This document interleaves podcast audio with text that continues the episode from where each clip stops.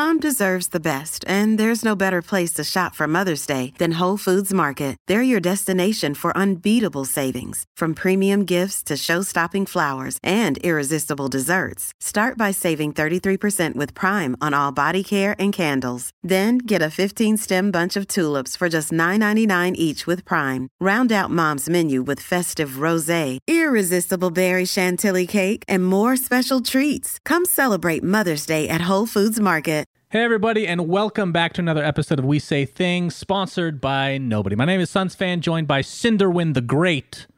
How are you? The great. The Great. I'm I'm good. I'm good.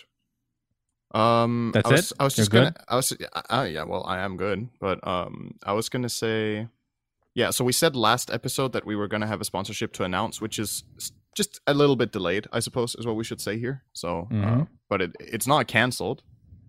As far as I know. Don't you guys don't you guys worry. They didn't they didn't cancel because of the uh, last episode. uh, which That's true. I guess I was going to say, who cares? But you're right. Uh, people have a reason to actually know this now. Uh, so, just so you guys know, as always, this podcast is available via audio on the Apple spectrum. I don't know what you even want to call it Apple Universe, Google, Spotify, and the rest of it. Uh, you can find it also at sunsfan.gg slash podcast. And I apparently had to add it to Google Play. So, this, this is a mini rant, it's not the official rant. Uh-huh. Google Play Music apparently is different than Google Podcast. Were you aware of this, Synderen? I use neither and I never have, so I have no idea. Does that seem weird to you that the same company has two places that you need to submit podcasts? Completely different, apparently. but They're why do you need to submit them to both? Because people that use Google Play Music w- couldn't find it Ah, last I see week. it, but you can have podcasts on both. yes. So Okay. I have added that, Uh, and it should be available to search. I don't even know what they're thinking, but it is what it is. Okay. Uh, that- anywho- that, sounds a bit backwards, but yeah. And I do believe that Apple is the only one that you can rate with comments. I could be wrong, but of course, let us know if that's not the case. Uh, we do have a new rating, only one this week. I'm kind of disappointed, you guys. I'm expecting a lot more after we've been giving shout outs. Uh, maybe just hated the circumcision talk. I don't know. Cinder, do you want to read off the Nobody made it latest? to the end. uh, yeah, it. I'll read it out. Okay, this one is by QLube. Um, definitely the best Dota male hygiene crossover podcast. Five stars. Damn, that's great. Excellent. Looking forward to tuning in every week for fascinating and relevant discussions of the differences between NA and EU pro scenes, washing habits, and cheese. Perfect. I don't. Okay, so I just want to clear up something really quickly here. We're not going to be talking about washing habits and cheese every time. So if this is why you're subscribed to the podcast, there is no guarantee that we will cover this topic every time. But we will cover something every time. I guarantee Okay. we'll talk about something. So Fair enough. just uh, Uh, as yeah, always, that's- this podcast is available live via Twitch at sunsfan. Do that every time. Twitch.tv slash sunsfantv at 2 a.m. PST, 11 a.m. CEST every single Tuesday, my friend. Uh, and of course, upload it to YouTube afterward. All right. So this isn't a rant. This is, we're, we're not going to call this a rant. Occasionally, we will do a rant as, you- as you like, uh, as you enjoy. I know this will be a rant. It won't call it be. a rant. It's more a depression Really? update. Okay, it's a rant. So it's an update from last week. I know you guys a lot actually more than I thought uh, responded to the NBA talk. I'm not going to start talking about the NBA a lot because I know there's a lot of European viewers and plus Synderen. Half the show Yeah, doesn't I, mean, know I anything don't know about anything about this. So the update is it's a very sad one, as you might expect. The Suns got the second worst outcome. Uh, as you know, there's a 14% chance to get the number one pick, and it was kind of like de-escalating odds to some degree. We got the sixth pick Out of how many? Seven? well, technically, there's 30 picks, but of the lottery, which we're talking about, the worst that we could have gotten was seven, and we got six. Okay. And the probably the worst part about it, at least as it was happening live, I so I don't know if you know this. Do you know who the Lakers are, Synderen? I know the name. Los Angeles Lakers. I Mhm. I hate them more than probably anything in the entire world, and I'm not even okay. I can think of one thing I hate more, which I won't mention, but second is definitely the Lakers. uh, maybe we can have a rant on that some other time. They jumped from number 12 pick to number four. Okay.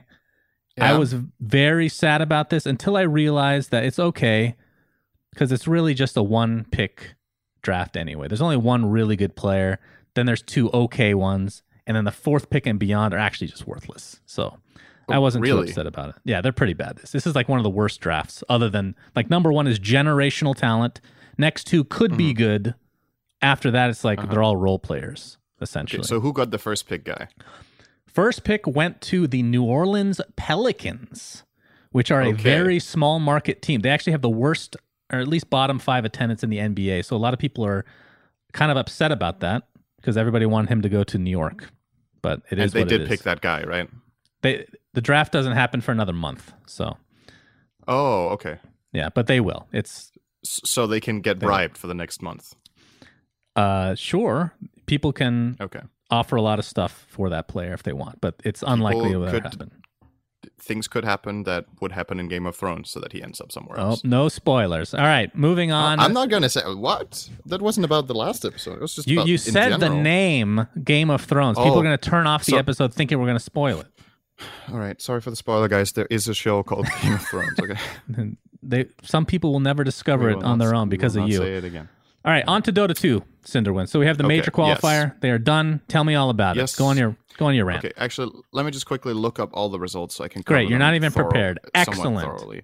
I mean, I've I've watched the outcomes. I just need to. I don't remember everything by heart. So I guess the regions Okay. that most people watching this podcast care the most about are probably Europe and NA. So we'll do those first. Okay. Uh, basically, they did a different format this time around for the major qualifiers, which I think is a, a good format when there's three qualifying teams. Um, they did uh, round robin, where the first place team is directly qualified.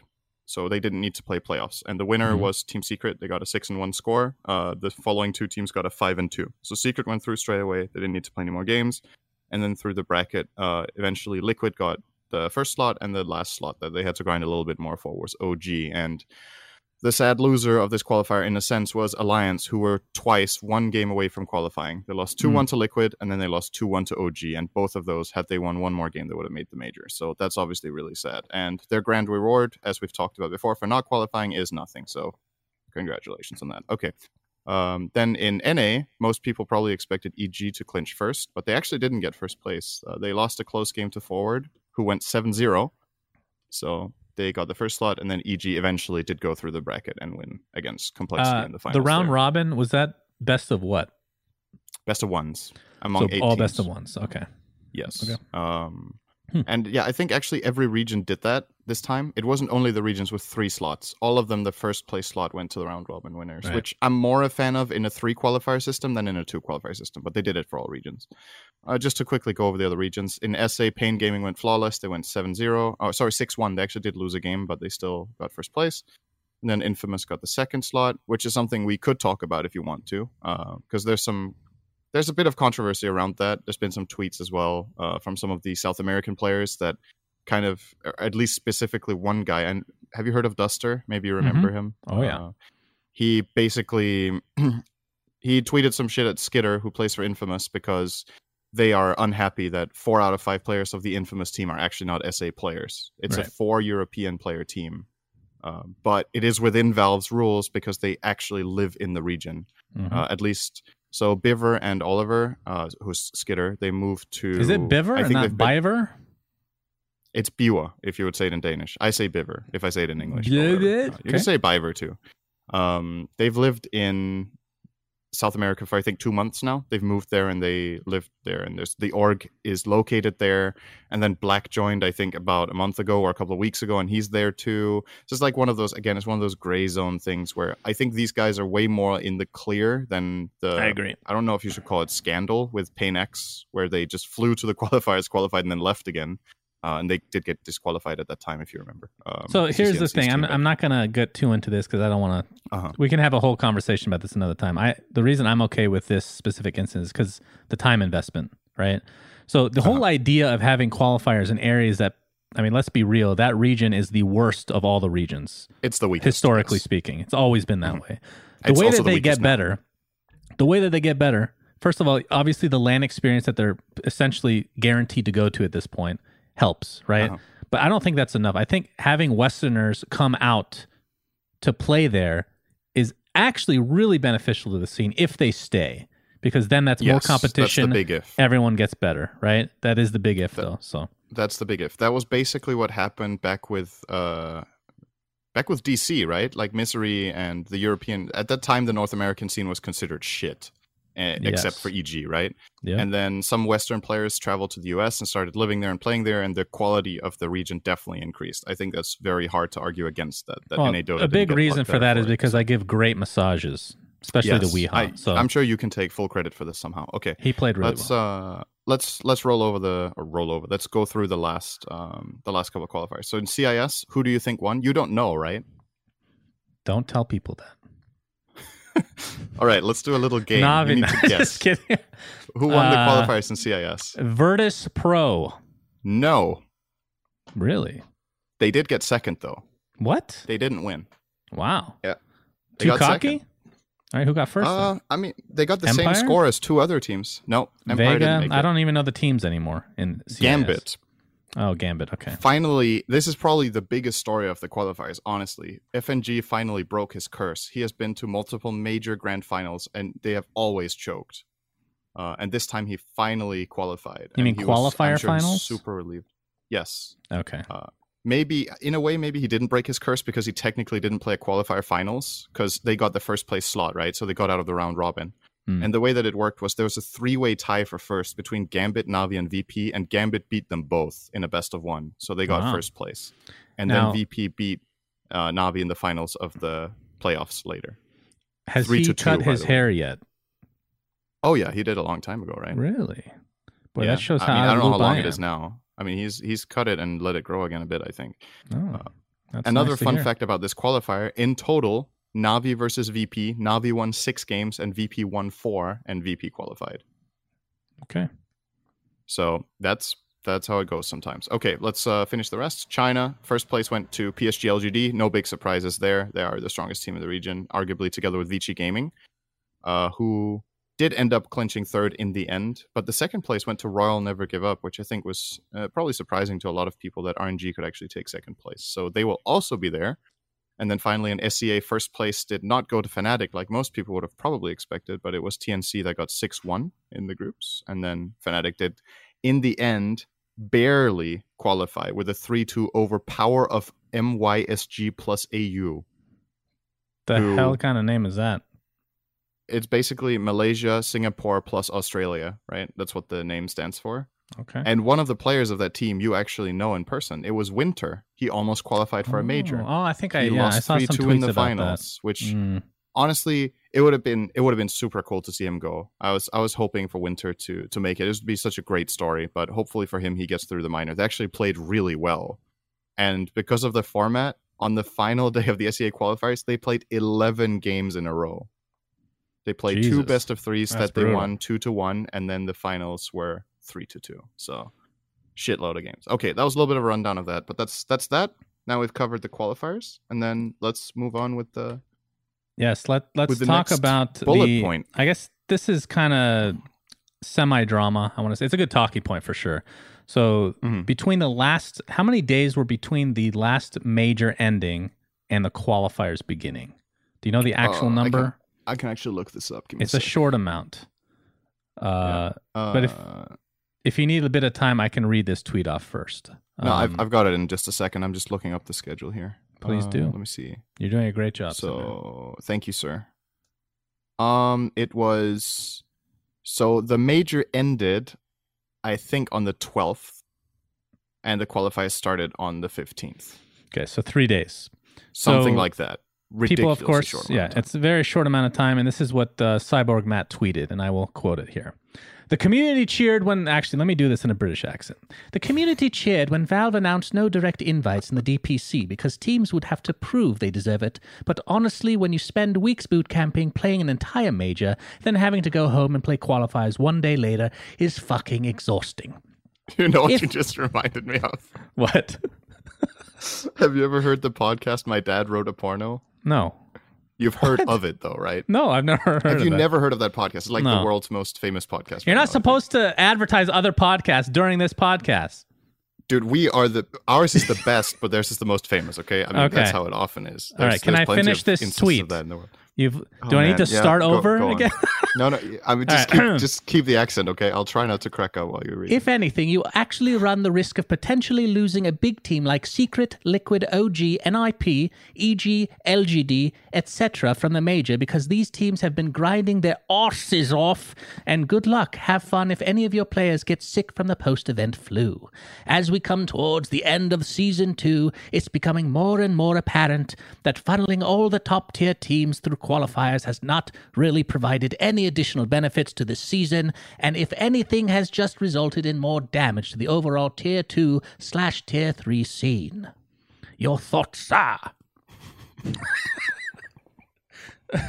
Is it really that funny of an accent? It's just British. no, I'm just, I'm just, I'm just imagining people listening to this podcast and they actually can't pay attention to what you're saying. Like, I didn't even hear the quote. You know. What I are was you- all right, go voice. look at go follow Cyborg Matt on Twitter, and you can look at it yourself. All right, I mean, we're bloody absolutely not reading them out again.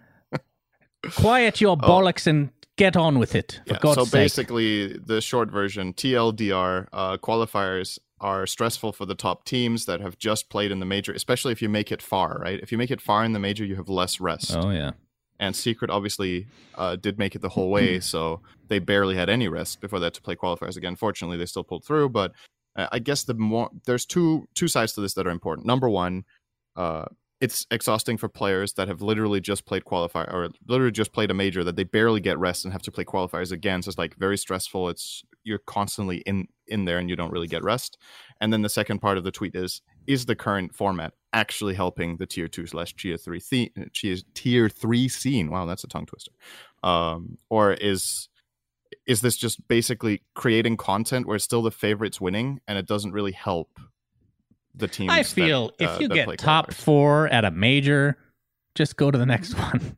Like they, yeah, it's so close So- together. I don't, I don't understand what the purpose exactly i think so i think in the past right in the past in dota what was a problem with direct invites sometimes was that teams would perform well at a lan and then they would get a direct invite to the next one which was three months or four months later okay and the team Mhm. would be totally different they might have shuffled players they Yeah. might have become bad or lost motivation whatever and therefore there was this big discrepancy between okay what team did we invite and what team did we get in the end? But now that the majors are like a bit more close together and there's a lot more stability this season with teams that like there's a lot more stability in general among the top teams there's been very little shuffling. So you kind of get what you're expecting.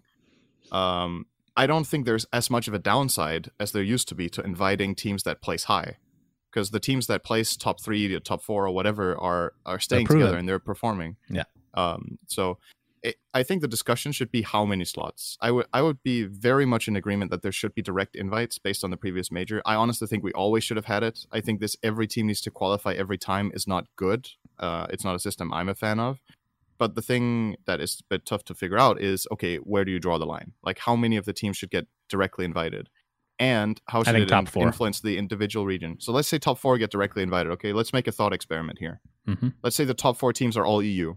Okay, how Mhm. many teams should qualify from the EU then afterwards? That I think it's a case by case. basis. I think you change that every major, okay, and it perhaps somewhat based on who's actually getting directly invited to begin with, right? Because you don't want Okay. too many slots for a region when one's already. I think it's a case by case. So here's the thing that I have a Valve is.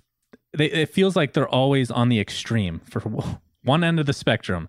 Go back a Mhm. couple years, captain's draft. There's almost no rules to who you can invite. I could have invited almost any team. I, I believe. yeah, Uh, Uh-huh. within reason. Like if we invited some really shitty ass team, Valve could step in and say, okay, you need to get a better invite than this. But for the most part, if if a team's like Mhm. 50-50 like this, you would always choose the team that's more popular because that's what you're going for. You need the viewership. You need to make money in the tournament.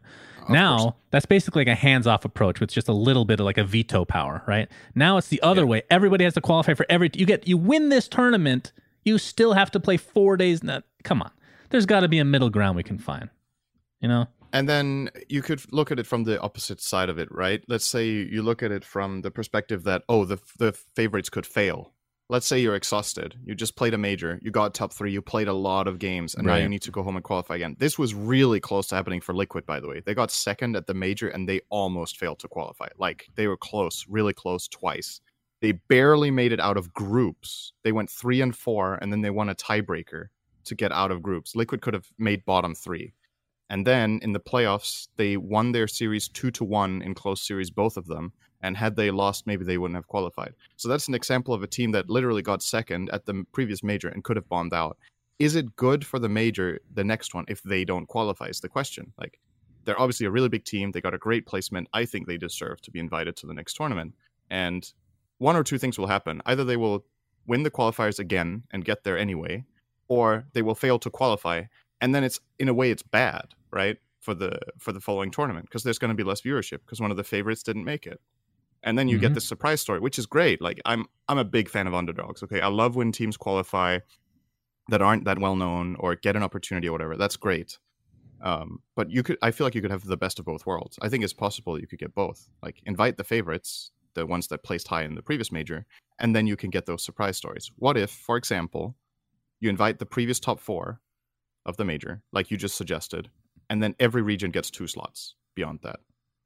Then, because then it's about the relative balance of the region, right? Then, if Europe is really strong in one major, hmm there will be an additional European team that will come in for the next one because the region is strong, so they get more representation. Or if Europe bombs out of a major and don't do very well, the teams will actually need to fight to qualify, and one of the European teams won't make it then because they didn't perform in the previous major. That's one option, one way of doing it. hmm Of course, the downside to this is, again, if Europe has, let's say, three out of the top eight teams in the world, or maybe even four, arguably, uh, if they have one bad major, how much viewership will there be for the following one? Because then two of those four teams won't qualify in that case, right? Right. So, there's, you know, there's there's pros and cons to Yeah, everything, I but I think- think I it's mean- something to think about, and I think we can both agree that the current system is not ideal. Oh, it can course. definitely be optimized. I mean, even if you do a hybrid of what we're talking about, where Yeah. you start out with the top four teams going to the major and two for each region, but then keep it open with the ability to, like the veto power, if something is obviously out of whack for that specific instance, then you can change up the Mm-hmm. qualifier spots for that. Like, I feel like you can change this every couple months if you need to. Like, so, it doesn't need so what you're saying is top four get invited, and then the remaining twelve slots can be assigned by Valve based on relative power in the region at the time. right. But by So, default, for example, it's two do you, each. do you think do you think SA should have two slots? For example, no, is something that could be discussed. I think a lot of people don't. I don't think so. Um, but, But it's I- really good for SA Dota and for the for the scene to get two teams there because they make prize money. They uh, promote the scene. They get sponsors interested. So right, no, now that I I- think about it, yes, they should. They should. there's quite a lot of value. So maybe Over the long run, is it needs thing. to. in CS:GO, the system is very different. But what we could start thinking about is is the Dota professional scene reaching a point where maybe majors should have more than 16 teams? Because that is another option. Mm, It's a bit more expensive and it's especially but then it's about who who pays who pays the burden. I mean, if you ex, if you expand it from 16 to say 18 teams, it's not a major new expense. It's two more teams that you fly in. All the organizing, all the infrastructure, setting up a venue costs the same. You're paying for two extra sets of flights, two extra sets of hotels, and food for those players. It is an expense, but it's not a big one in comparison to everything else. Like ballpark increasing from 16 to 18 teams probably creates an extra expense of the whole tournament of 5%. Maybe, Mm. maybe not even, right? I'm less if I'm I'm a little more iffy on that one. Uh, I mean, I understand why What- people don't like South America having two slots because they're the weakest region. But I Mhm. personally, and I said this a year ago or whenever they did it, uh, over time, even if it takes like a couple years, over time that Mhm. region will get stronger as a result of this. Oh, it will. It That's will. why it's a good idea. Uh, if you started out with only one, then it's going to have less of an effect on on that region. So you're taking Mm-hmm. Yeah. a hit temporarily, as it were. I mean, yeah, it makes sense. Fair enough. Okay. So, but you, you don't think increasing the number of teams is good? Because they did it for TI, remember? TI went from 16 to 18 teams two years ago. And then they cut the just- wild cards out because wild cards were, right. let's be honest, pretty stupid, right? It's it's bad that you travel all the way to the US to play two best of threes, and if you lose, you don't get to play TI. right. And then you're just there. You know, that's Yeah, Ti is a special a special one though. Yeah. Uh, sure, of know. course. But You could do you- 18. I I'm just thinking from a tournament organizer. You're making it seem like I know you mentioned that does cost extra. It's dude, it's a pain in the ass to do two extra teams for organizers. If this was like Valve sanctioned, like Valve's paying for most of it, then it's obviously not a big deal. Like from oh, a that's logistical what that's what I'm saying. That's what I'm saying. So saying. Valve Like, is what paying if for the them. added what if the added two teams are not the tournament's expense, for example? Well, then it so it's for the matter. good Yeah. it's for the good of the scene and for the growth of the scene and then valve pays a bit extra for that like for ex- as a possible solution right Right. or Sure. In an ideal world, or- sure. or if the organizers have to pay for it, then it's about like how much it costs. Eh, One Yeah. thing is like the extra pain to go through, whatever you want to say. But if you're already organizing 16 teams, the extra two, I I disagree. I don't think that is a major pain to bring in two extra. It's it's developing the framework and organizing everything within that framework. That is the. I wouldn't say it's a major pain. It's a pain though. work. It is a pain. Uh, It's. I mean, it's extra work. I'm not. it's not just ten it. Players. course it It's all the people but- that come with. it. It's it's like twenty Sure. people. That's that's not nothing. But anyway, I, I agree. Like in an ideal world, that would that would make Sure. sense. But Okay. we don't live in an ideal world. Trump is president right now, Synderen. Okay, let's talk Anyway, go on to the next podcast. point. No, that's the one thing I will not like. Reli- I think we that- could think get it's into. At some point. I, I would like to get into like a, a religion slash spiritual conversation with you, just to get like the Oh, because I feel like we could have a, a pretty good talk actually, and not be to spiritual conversation. Yeah, but politics, I will. It's not happening because I I'll will get get, my too Ouija angry. board and we can get right to it. Yes, that's a good idea. All right, next on the list, Dota Underlords has been trademarked by Valve. We're going to talk about Yep. what that potentially means, but there's some now because it's called Dota Underlords. I looked up the lore of Underlord, and if you don't mind, I'd like to read Mhm. this, Synderen. Sure. Uh, what But you have to do it in the British voice, okay? No, not British. We're going to do something else. How about Australian. Old. Man Gillywinkle? I can't do Australian. Sure, that's also. I, I'll take it. That's good. Okay, but people might complain they can't understand me, so do your best. Neither myth nor song exist to tell of their coming. Deep below the surface of the world lay unknown wonders and horrors. Uh, This hurts my voice. down and down again, well beneath the slithering magma fields and simmering roots of dormant volcanoes, stand the obsidian city of Aziyog. Its inco- this is hard. Its incomparable stonework spanning an endless cavern. Within honeycomb walls, mortared with the bones of countless slaves, lies the domain of the abyssal horde, and their brutal underlord, Vrogros, aka Underlord. Sounds like the person that came up with that name was imagining it being read in that voice. Vrogros. Vrogros. Armed by the monstrous forge masters of his kind and well practiced in the arts of the Dark Rift, Vrogros is able to conjure forth flame and crippling malice through the twist between worlds. He seeks always to expand his holdings, destroying or enslaving all he encounters. Yet he lands excuse me, yet the lands offered by the subterranean realm are few, and so his sights have turned upward. By his command, the first waves of the abyssal invaders have already marched through the rift. A few doomed legions meant merely to test the might of the nations above. Now, as his full force readies itself for unending conquest, Vrogros himself steps into a sunlit world to announce his coming reign. Those who face the Underlord. It does that is not in the script. Okay. How do you know? How the fuck do you Those spell who face the Underlord will bow and pay tribute or be crushed where they stand. So that is the the lore of Underlord. Uh, does that give us any know, hints I- what this might be? I'm sure everybody knows it now. You can look it up yourselves, guys. I'm sure you. So what what do you catch that at think? all. Uh, Not only the lore, but uh, uh, Dota Underlords. What does that mean? All right, so, so correct me if I'm wrong, but the TLDR of this lore is basically Underlord is below the ground, and Yes. then he doesn't like it very much. There's more space above, so he wants to go above and take above and conquer that. So he dark rifts his armies through, right? Yep. Basically, He commands armies though. So Dota Underlords, Yeah. right? yes. So um, give me your thoughts first, and then I'll ex- expound upon them. so first of all, this name is how to say. It's different because there's plenty of games that have like overlords, right?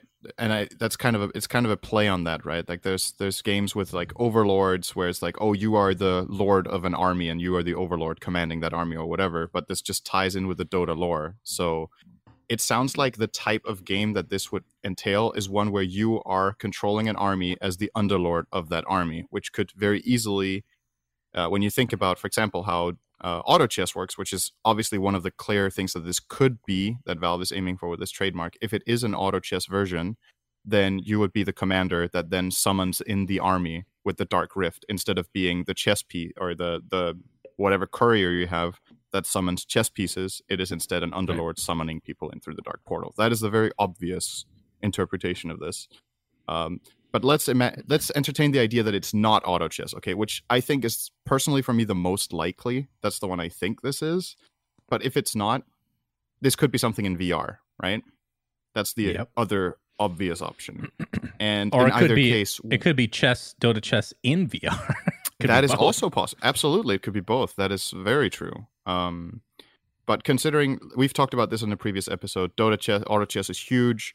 Uh, the fact that Valve did not get directly involved and start funding or start profiting off that game makes it, it it seems unreal that that big of an opportunity and that's a huge part of the player base is not something that Valve takes to heart and uh, does something with. So that is definitely my guess on this.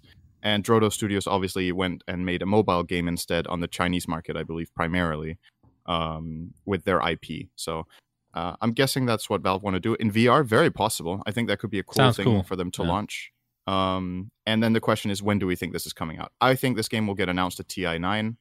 Um, and if it is either a VR game or a game that is mobile compatible, which is also an option that Valve have, they have done mobile stuff a little bit. They've done DPC apps and stuff, so they're not like totally foreign to developing for uh, iOS and Android uh, platforms. Mhm. Uh, that would hit in China, and that is where TI9 is. So that would be a really good timing to announce a mobile game because it's. I think I'm kind of pulling this out of my ass, but I think the country where mobile gaming is absolute biggest for the population, I think, is China. I could be Yep. wrong on that. Probably but, true. Uh, I'm pretty sure it's the biggest in China per per capita. Do you think that's you too wanna call it. late? Well, that's the question. I don't know. How long will auto Um, chess last on its own? How long will it be popular? Yeah, that's that's So- a very good question. We've talked. So first of all, I completely agree with your assessments. I was going to say literally the exact same thing, uh, whether it be Okay. VR or auto chess. Probably auto chess. So we're probably both And- wrong. and we t- we've talked about this in the past in past episodes about Valve doing Mm-hmm. auto chess, right? And you mentioned the fact that uh, it's weird that they never got together with Drodo Studios, but obviously Drodo Studios sold out to the Chinese mobile company anyway. So is Valve doing their own thing? But it's not only that's not the only red flag that comes up to me of why that would be occurring. The biggest red flag for me is that they haven't fixed these bugs in auto chess, like in custom games, to help the Hmm. experience of playing. So I'm thinking if they're making their own thing, why would they bother fixing that? That's almost like a what's the best way to put this? Like a handicap for your competitor in that case. Uh, you know makes, what I mean? It, it makes sense, and I I mean I could see that in a way that makes sense. But the other way of looking at it is, well, if this is if this spawns off of people's enjoyment in playing auto chess, if the game gets fucking bugged in Dota and people lose interest, will they want to play when the quote unquote real game comes out? Right. That- right. Depends on when that is. I mean, like I yeah. I agree with you that TI does make the most sense, but that's that's months away at this point. I don't yeah, know. three months. Like, it all depends on how long it takes them to code make this game in general. I have no idea. So they, they filed for the takes. trademark officially, or at least the post that I saw was from May 9th. Uh, Mhm. I don't know how long stuff like this takes in the US. Um, but I think something that is worth, like, regardless of how long this takes, I think something that's worth looking at is how few times Valve does this. Uh, I don't think they Mhm. file for trademarks very often. So this should be probably something that Valve think is a big project that is worth investing a lot of time and effort in because I- I don't I don't know what the last title they tried to trademark was. Um, but I feel like this doesn't happen very often from Valve. So No, that's true. And I forgot to mention the the underdog choice is artifact Uh-huh. expansion or the rebranding of artifact as Dota Underlords, but highly, highly unlikely as much as I would love to personally see that. I think the reason I d- that doesn't really necessarily come to mind or seem realistic is again the time, right? If we think that this will be announced at, at well, I mean, maybe if it if this doesn't get announced at TI, which is just my speculation, if it doesn't uh, get announced, my speculation is that it does. But let's say it doesn't, then it could be something artifact related because I just don't think with the overhaul that it sounds like they want to make to artifact, I don't think it would be ready, right? Uh, Mhm. Realistically, the time frame that they've had has been pretty short. Artifact came out when was it? November last year. It's been out for like half a year. Yeah. uh, and they developed it for quite a while. So if they're overhauling it, I don't think they just managed to do that in, in another half year. Um, so it, it could be that. Um, it's it's not out of the question that they're rebranding it. And for me, it would be kind of funny if they did relaunch Artifact under a different name, like I suggested, if you remember on one of our previous podcasts. Like just just don't call it Artifact anymore because that name has so many negative connotations now. Unfortunately, which again for me is a shame because I like the game. Um, but maybe you do have to overhaul it that hard. But we'll see. Um, with the with the whole lore of underlords that could also make sense in an artifact setting right? Like you're the underlord summoning in cards on the playing field. So that could also be it ain't happening. Dark rift logic. Uh, it ain't but, happening. I mean okay let's let's try to be a little creative. Is there anything beyond that that we could imagine? Well the battle pass Dota the chess game artifact is, or anything else? the mini game they're coming out with artifact or in, in artifact the mini game they're coming out in the battle pass for dota 2 is called something else mm-hmm. morokai something. So that's it's not yes. anything related with dota itself it sounds like well, uh, and, it has Dota in the title. It's Dota Underlords, right? Well, I mean, it's not so, going to be. It's probably not going to be something inside Dota uh, necessarily, because why would you need mm-hmm. to trademark it then? Could this a, be? Is it, I think a, this is probably a separate game. Could this be a different kind of game in VR, not a card game? Yeah, it could be anything. So that's what I'm saying. So if it's game. not auto chess, I hope that it's something. I don't personally care that much about mobile. I really am interested in the VR aspect because we talked uh-huh. about this in the last. Was it last episode or the one before? With the index coming out soon, it's been announced yeah. that there's three flagship games. This, yeah, this could, could very well be one of them, and I don't know what kind of game it is. Like you, playing Dota in VR sounds um, miserable but you can make like something out of it the lore something right? something valve could take inspiration from right? If you're in valve's shoes here and you want to make a new title and you draw inspiration of something you look at i mean it w- I wouldn't put it past them if they looked at okay what other custom games in warcraft 3 were massively popular? Like what did people like? And what did never get its own standalone game? Things that uh, people really liked were clearly tower defenses and the line wars right Mm-hmm. So one of the games Footman that Frenzy. was played, one of the, for example, one of the custom games that this like lore or this name could fit uh, from Warcraft Three would be one of those uh, Line Wars games where you have uh, you're constantly summoning enemies uh, for the enemies to defeat. Um, you're summoning units for them to defeat while you are defending your own uh, like base or whatever. Uh, so kind of like I'm not sure how to explain this very easily, but basically everybody has a base and you're building defenses and sending offenses simultaneously during the game.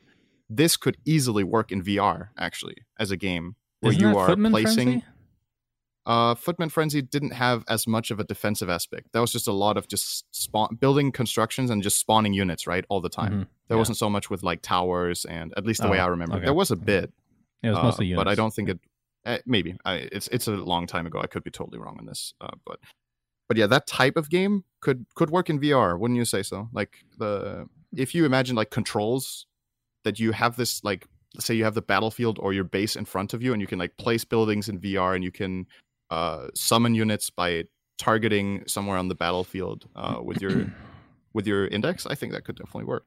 You know what? I'm hoping for the index. I, I hope they have voice activation so instead of "Hey Google, ask for something," it's "Hey Gaben, move the unit to square five. How awesome would that be? That would be hey sick. Gaben. Uh, so last uh, normal topic that I want to talk about just briefly. We don't have to talk about it very long. Steam Link um, is now available for iOS. The reason that's significant is because it was previously banned on Apple stores for a long time because they looked at it as like competition. I can't remember the exact reasoning. Have you ever used oh. Steam Link before? It is awesome. I actually have they what, what is they it? don't they don't sell the okay. There's two there's two aspects to this. Number one is the hardware itself. Uh, when Artifact was a thing, I I have it actually I have it on my table here. Uh, this is for the video people out there. It's my Steam controller with the Counter Strike Go skin. Counter Strike Global oh. Offensive, that is.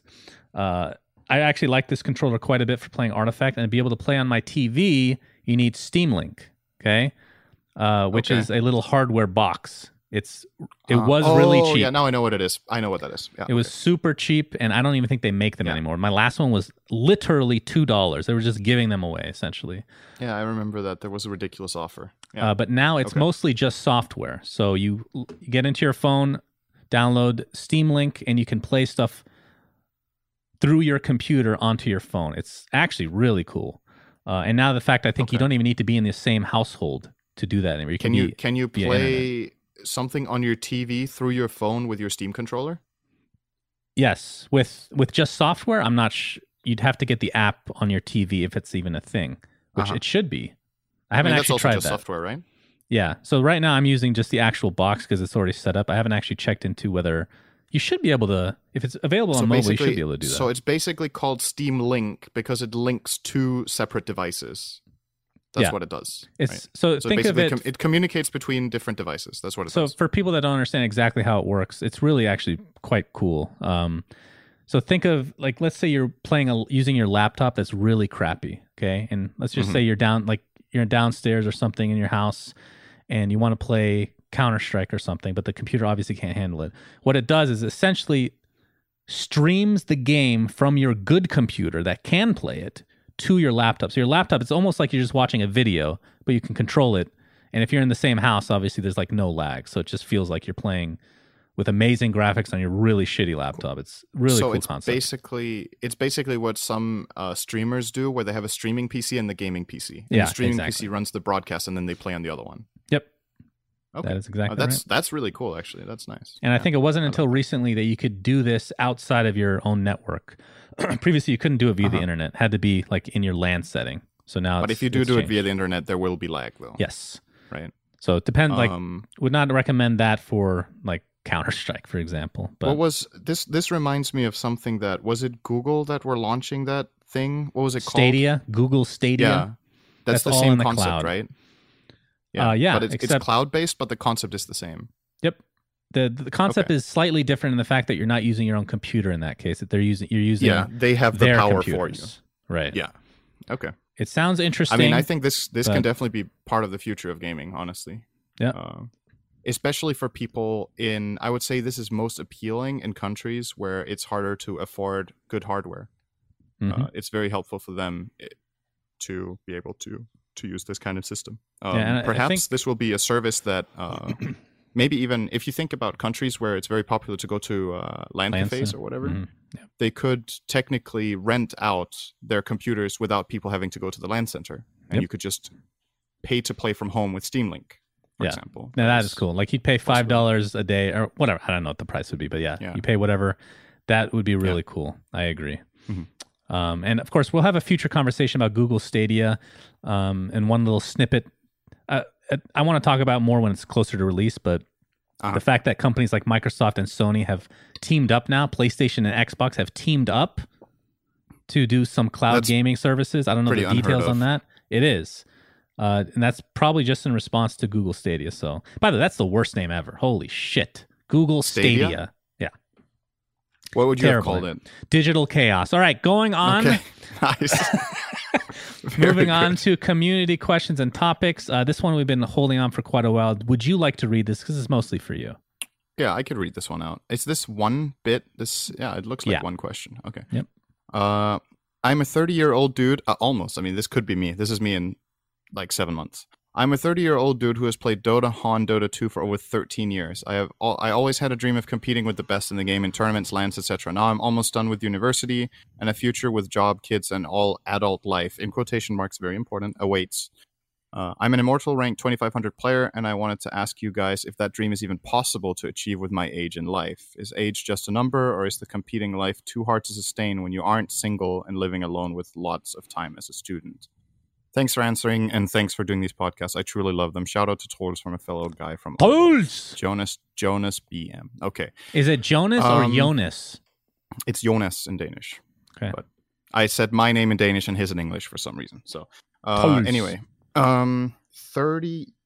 So this is not honestly. This is not to me as much about the age as it is just the how to say how realistic the whole situation is for any age. So if you are uh, basically the pro players nowadays are people that have played for an amount of time, like not necessarily similar to you. You've played for a very long time, um, but they have played absolutely for years and they've invested a lot of time into it that they have had because they didn't have necessarily other like major commitments that took a lot of time. So if you are immortal rank 2500 and you want to catch up, let's call it that, to those other players, you are behind by a lot. It will take a lot of time and a lot of effort.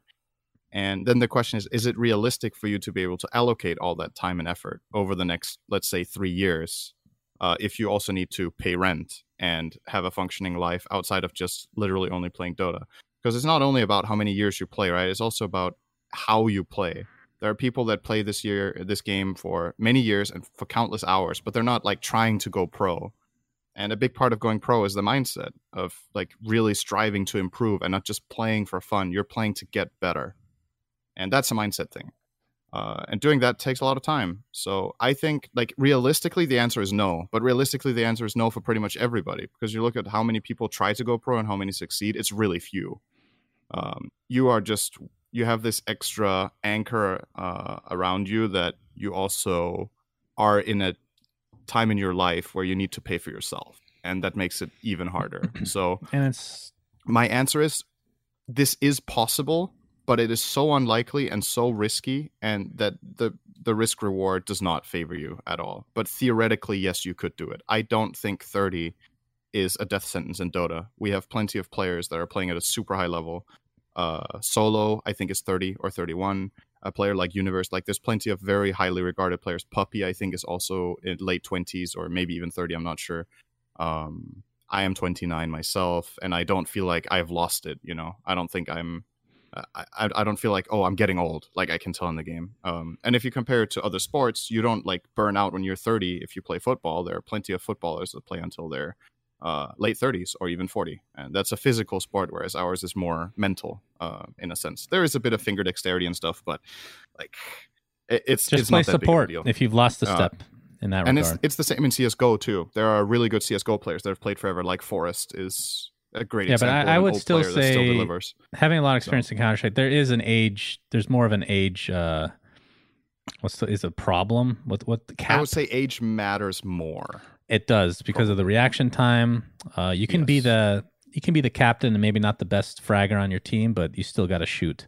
And But then you, some you people, still you know you still have examples like f0rest, right? He is 30. Yep. He's from June. T- he's almost 31 actually. His his birthday's in like 2 weeks. Uh or 3 weeks. So, he's almost 31. He's still he's still putting up numbers on the server. Like he really is. So, yeah, there's maybe he's not be the best player in the world, but he's still really really good. There's right? always going to be anomalies, but I, I do think CS is the age is much more prevalent than Dota. Dota, I feel like you can go a lot longer. Plus, the other thing to consider that I don't think you really touched on is the fact that regardless of skill and all that Mhm. comes with it, you still got to make connections because people aren't just going to ran at like or add random people to the roster. You have to. Absolutely. That's actually might be even especially for people that have been playing. If you're playing that much Dota, you've probably don't have great social skills. It's actually a one just amazing that some of these teams have gotten together with how little social skills are involved, right? Because like networking and connections, especially if you're on the complete outside right now, is super difficult, right? That's the one aspect that people don't really focus on very much, Mhm. but it's real. Yeah. Um but yeah that, that's that's also true. And then finally of course uh one thing is make is like connections but the, the first step to making connections is getting discovered right? And that's the hard part. If you're a, let's say you're someone who is uh, just bluntly someone who is more individually skilled than you it's still hard it's very hard for these players to get discovered. There are players that are immortal top 200 or top 100 even and they don't even get a chance because the teams need to be looking for that talent and then you need to be the choice and you need to be better as a choice than someone else and there's very few people that just get the chance honestly. So um, making a name for yourself nowadays as an unknown player there's pretty much only one way to do it. Or there are two ways but one realistic one? The realistic one is climbing the ladder really high and showcasing very good individual skill which is almost exclusively done by playing core uh, you can also do it with support but it's really hard or uh, playing and finding a way into a tier three or tier two team and slowly building your way up there with that team. But as we've talked about on previous podcasts, there's very little incentive to play tier three Dota. So it's hard to even make a name for yourself because what tournaments do you play in that tier one teams will be looking at and be like, oh, this player could actually be interesting. One example of where it did happen was Nisha, right? Who now plays for Team Secret. He got discovered and taken away from the team that used to be Kinguin and they were playing a lot of online tier two and tier three tournaments that there just aren't as many of right now, or they aren't as appealing to play. Uh, but obviously, Nisha kind of made a name for himself by playing super well in that team and in their online qualifiers or whatever that they got access to. Uh, that team never made a major, but Nisha still got into secret, so it it is possible. But yeah, again, uh, cost benefit does absolutely not favor you. Which I know. I mean, it's it's a shame, right? It's a dream of yours. It's something you've uh, you would have loved to do, but it just you are one of very, very, very many that it just doesn't happen for, and that's yeah, that's just how it is. All right, moving on So- to the next community question from Nico. What are the differences between Denmark and the USA? This is Oh, more wow, your this is a- question since I've never been to Denmark. question, man. This is the kind of question that you can talk about for hours. Do you want to do you want to like narrow it down a little bit? Do you want to pick like some talk sort of about food. or whatever? Okay, food. Sure. Yep. what a surprise! You want to talk about? Food. Um, okay, so there. Let's say food culture, okay? Because one of the things that uh, always Wait, can I out to me can I say visited something uh-huh. Before you start? Yeah, I don't know if you're gonna mention. Every time I see you, which is not that, I was Mhm. like, let's say once a year, let's say on average. Yeah. What is the one thing you always want so badly? appetizers? Yes, but what do you call them? I can't remember anymore. Oh, I used to call them entrees. yeah, like Yeah. I we, we need to get an entree before we eat. Like, wait, what? What? what you want two entrees then? Is that what you? And You're the reason it's- obsessed with appetizers. It's amazing. the reason it's so uh, intuitive for me to say entree is that in Danish, for example, when you walk into a house, right, the first room you enter is called entrée because that means you know the entry room. hmm So when you order an entree, in my head that was always the first meal, right? Yeah. Uh, I don't know how it became the main course, but anyway, uh, that's beside the point. Yeah. So I love appetizers. I love when I go to restaurants. It's one of my favorite things to do. I love going out to eat food. It's one of my favorite things to spend money on, and I love getting multiple courses. Always, it's always an experiment for, experience for me. Uh, I love eating. Um, But you getting multiple courses in the U.S. is quite different than in Yes. Europe So or anywhere else, th- really. that's one of the things we can talk about right now. So there are a couple of differences in food culture that are very clear. The first one I want to mention is when it comes to eating in the US, the waiting culture is very different. Oh yeah. In Denmark, the waiter is how to say um in a way the waiter is the mediator between the kitchen and the guest, okay? They go, Mhm. they take your order, they deliver the order to the kitchen and they bring back the food to you. Uh, they are not there to have a conversation or to flirt with you or to uh, ask how your day was or how it's going or you know it's it's very it's very to the point i guess. They have a job they're performing that job and if they perform that job you're happy. In the us the waiter is more or less expected to pay more attention to your table to be more con- um, more conversational um, more outgoing more lively um, and of course, it is in their own interest because they get tipped. And tipping culture is also very different in Denmark. in Denmark, when you go to restaurants, what it says it costs on the menu is what it costs. You pay the price for what it says in the menu, and that's it. In the US, you have to, in your head, you have to add, okay, I'm also tipping X percent, and uh, oh, there's also state tax and all this stuff. So it's like when I look at the menu in the US, I always need to, I always need to tell myself what it says. You add 25%, then you're pretty much there um, which you know is different. That's the first Yeah, thing. That's, that's the waiting culture where uh, whatever you like more, right? Um, I, I grew I grew up with Danish style, Okay, so I feel on. like a lot of the Hold time on. when I'm in I the don't- US, huh? I don't think anybody would prefer the like. I've never met anybody that likes the tipping system in the U.S. at all. It's horrible. Oh, I didn't mean the system itself. I meant more the attitude of the waiters, like the type of Oh. waiting you get. okay, yeah, I, can think see that. I think Like, for some people that would be nice. Like they like Yeah. having these conversations or whatnot. it's Uh, usually. but if you come from Denmark and you go to the US, I, from my personal experience, a lot of the time it feels um I'd say they feel too nice. Okay, it's Fake. it's weird to say it, Yeah. but it feels fake because of It that. is. Because they're nice because they have to be. Mhm. Um and it doesn't seem genuine. And I just prefer, you know, you have a job, you go and do your job, and that's great. Like you don't you don't have to Right. sugarcoat it or do anything extra. For me. Um anyway. So that's the first thing. Uh, the second thing is the the food itself, right? Uh, America does bigger. It's not a meme that everything is bigger. and when I order food in the U.S., a lot of the time when I see the price of something, my imagination of what I'm getting and what I end up getting, I a lot of the time find myself, oh, okay, I ordered a lot of food. Okay, like you order an appetizer, you look at the price, and then you just get more for the dollar in the U.S. So would you It's- say it's if you're buying something, let's say you're just having one meal, uh, let's say a Mhm. hamburger, uh, an Yeah. equivalent restaurant in the U.S. versus uh, Denmark, obviously the Yeah. portion is going to be bigger, but would they be the same price ish? Like generally speaking, Uh, obviously it's a hard. Like, if we're just talking, you know, like an, an average burger place or Yeah. whatever, and you order a, a burger, um, they would probably cost about the same, but you would get 25% more in the US. That's my guess. So when you're looking at the menu, you're like, especially like the first couple times, perhaps when you're not used to the system uh, or the Mhm. portions, I should say. You're looking at a ten dollar burger, and you're envisioning you're going to get about the same that you get in Denmark, but it's probably twice as much, right? Uh, It's not twice as much, but it's more. It's Right. clearly more. Like, Like I would say 50% 25 to 50% more. Yeah. Um, But the sides, So, yeah, it- the sides are way more, if I'm not mistaken, right? If there's like French fries, it's just like shit ton in the yeah. U.S. And the number one winner in the US in what is bigger is soda. It is insane how big sodas are. oh, when I go to a place in the US and I picture myself ordering a medium soda, I have this picture in my mind and I'm like, holy shit. Like the I order a medium and the thing I get is not even a large. Like it's bigger. it's bigger than a large. oh, it's In so Denmark, good. if you order a medium soda to give it do you know like can you convert ounces to liters in your head like someone? Absolutely not. Okay, do you know what a how big a pint is? Wait, hold on. I have a thing here. I have my Like you have a pint glass. Do you have a pint glass? I have ounces and milliliters on here, so you can give your comparison. Okay, so how many ounces is half a liter? 500 milliliters to ounces. How much is that? How much? How many? What? Say it again. How many ounces 500 milliliters in ounces. It's about eighteen. Let's say Okay. That is a medium in Denmark. seventeen.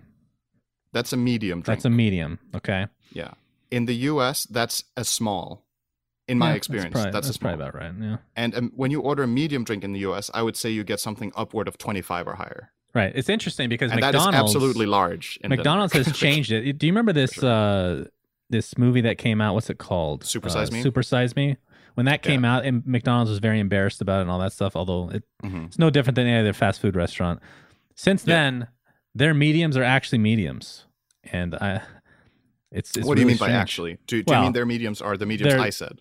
Yes, I think Or- so. They're very small. I'm Okay. actually mad when I get a large drink there because I'm like, I could have gone somewhere else and gotten literally twice as much and given myself a heart Yeah. attack. That's what I want. Exactly. That's every. That's what everybody good. wants. Diabetes and heart I, attacks. honestly, for me, props to McDonald's for that. I, I, I, I, I really think sodas So, are too big in the Here's US. the other thing. Not it's- only they're they big. bigger, especially when you're at a Yeah. restaurant or you're, let's say you're eating in in a, like a fast food place, Uh-huh. always, always free refills. Yeah. And so that's the one thing I was going to mention about the waiters. Yeah, they're fake. It's annoying that they keep coming in and asking you questions that you don't usually don't care. You don't want to hear about it. But if you want a refill on your drink, they're on it, man. They're on it real yeah, fast. I know. I know. Um, that is something I think I have made use of very little. Generally, when I order a drink in the U.S., I drink it and then I've had enough. Like that's I, I got what I what I Hmm. wanted. Also, if you get free refills, what's the point in ordering a bigger drink? Well, that's different. Why, so why don't you if just order a small one and refill it? If you're in a restaurant, there's no sizes. You just get whatever the size, Ah, the normal okay. size. If you're Gotcha. going to Yeah. fast food and you're leaving, then you want the larger Oh, one. Okay. Or But if, if you- you're if a you're fat there, piece of shit like one. me and you're eating in, you get the large, you drink it while you're there, and then you go and refill for later and you take it with you. gotcha. That's how you get one of these bad boy bellies. So I'm a Okay. Coke addict. Coca Cola. Uh, that is. Yeah, I mean, I, I drink sodas very little nowadays. Actually, I almost exclusively drink water, and it's something I would say is is like again. I'm not going to tell you how to live your life, but I really think soda is a killer. No, I agree. And I- I'll say It's- this right now. I'm and on a it's diet. honestly, it's relatively how to say. If if you're looking to lose weight or at least not gain weight, it's probably one of the things that it, it might seem hard to cut out at first because you're addicted to the sugar. But the Hmm. payoff is that you actually get to eat normally and nice sized meals and not feel like you need to cut a lot that's on true. food. Because Everything you you're the saying is out, true. You get to enjoy the food. So, here's the thing, Synderen. Everything you said is Yeah. true. I've gone like months without drinking soda. All right. Oh, I've yeah. done this several times actually. Mhm. I it's out of I know this is stupid. out of everything that I've ever consumed, food, drink, Coke is the literally number one. It is my favorite thing to consume. It tastes amazing to me. So it's really hard for me to go like super long stretches. so you would rather cut on food and then keep your yes. Coke, basically. I mean, theoretically. I'd like to lose my weight, and Mhm. then I would love to be able to drink like a can of soda a day or something. Like I feel like even though it's still bad, it's not like excessive. You know, a can of soda is not that absurd either. Like It's the thing you hear, hear about a lot of Amer- a lot of Americans drink a liter of soda a day. that's absurd. Yes. I've I done mean, that many times. Literally, when you when you go to a fast food place and you order a large drink, that's what you get. You get a liter of soda. I mean, it's watered down a little bit, right? But you get the point. Like, oh, you get it with no ice. Trust me. You don't. Oh, yeah? Make sure no ice. Jesus Christ. Yeah. Okay. All right. Anyway, Um, so let's wrap that up. Uh, Okay, well, that was the that was probably Nico. I I hope you're happy with that. Maybe you didn't want to hear about food at all, and you wanted to hear about politics, or you know, You know, we can. You I can reuse this question another time. Why not? It's we could make this a segment, kind of, and talk. Uh, Not necessarily something we do every episode, but we talk Yeah. about just differences between Denmark and USA. And this was the first one where we talked about food. Okay. Yeah, I'm actually down for this. Yeah, I like it. The problem Let's is, it's it. largely going to be a monologue for me because I'm the one who has the most experience with both pla- both No, places, it's, right? it's But interesting. you're though, still you're because I still get chipping in a decent amount, so yeah, I, think, I could see it. Oh, this one was a lot of soda though, so that we can have. I can talk about soda Oh, all yeah. day. Anyway, Oh yeah, uh, last segment. Uh, well, first and foremost, for we rate things, we're not doing one this week because we want you guys to submit your suggestions on topics for we rate things. Uh, yes. more like personal let's in just- nature, right? Like, what are some examples? Maybe like your your stubbornness level. That would be pretty good. Yeah. Right.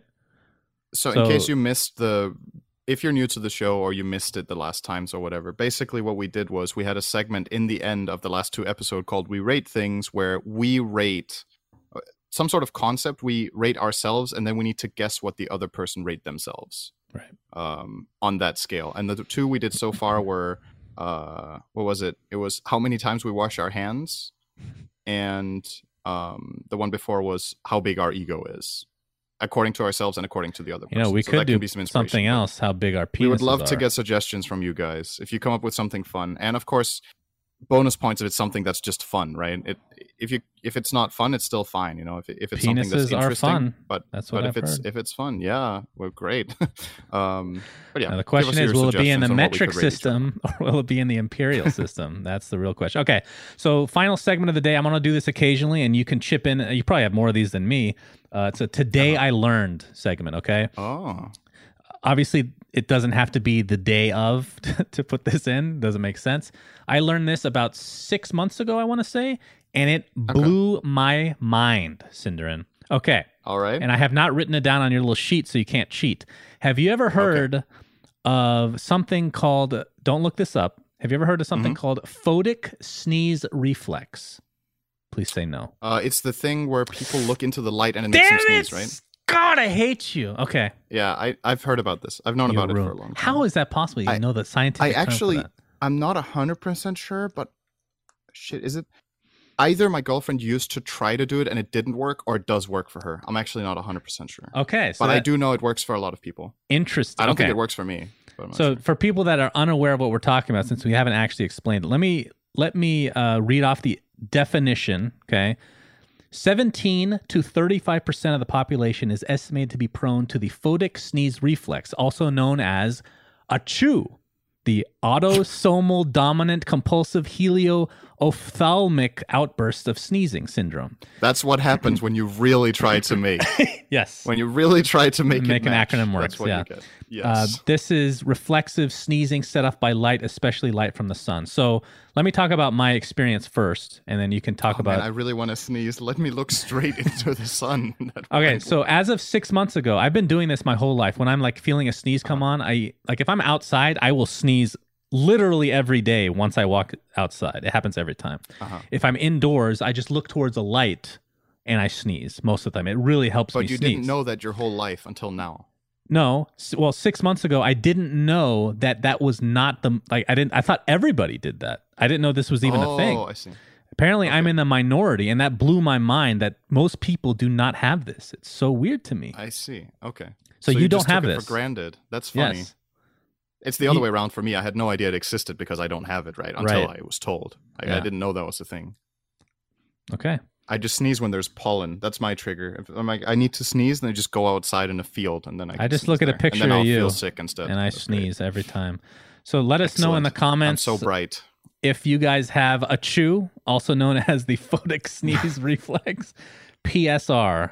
Um, oh, speaking of which, oh, maybe I should do this for another segment, ASMR segment, where we ask. Oh, that yeah, should probably be that should probably be its own podcast. Yeah, I think that's so. that's just you doing ASMR. ASMR. Okay, Anyway, that is the end of the episode. Thanks for watching, everybody. Thanks for listening. Uh, any final words for everybody out there, Synderen? See you next week. Same time, same place. Your bedroom. wink, wink.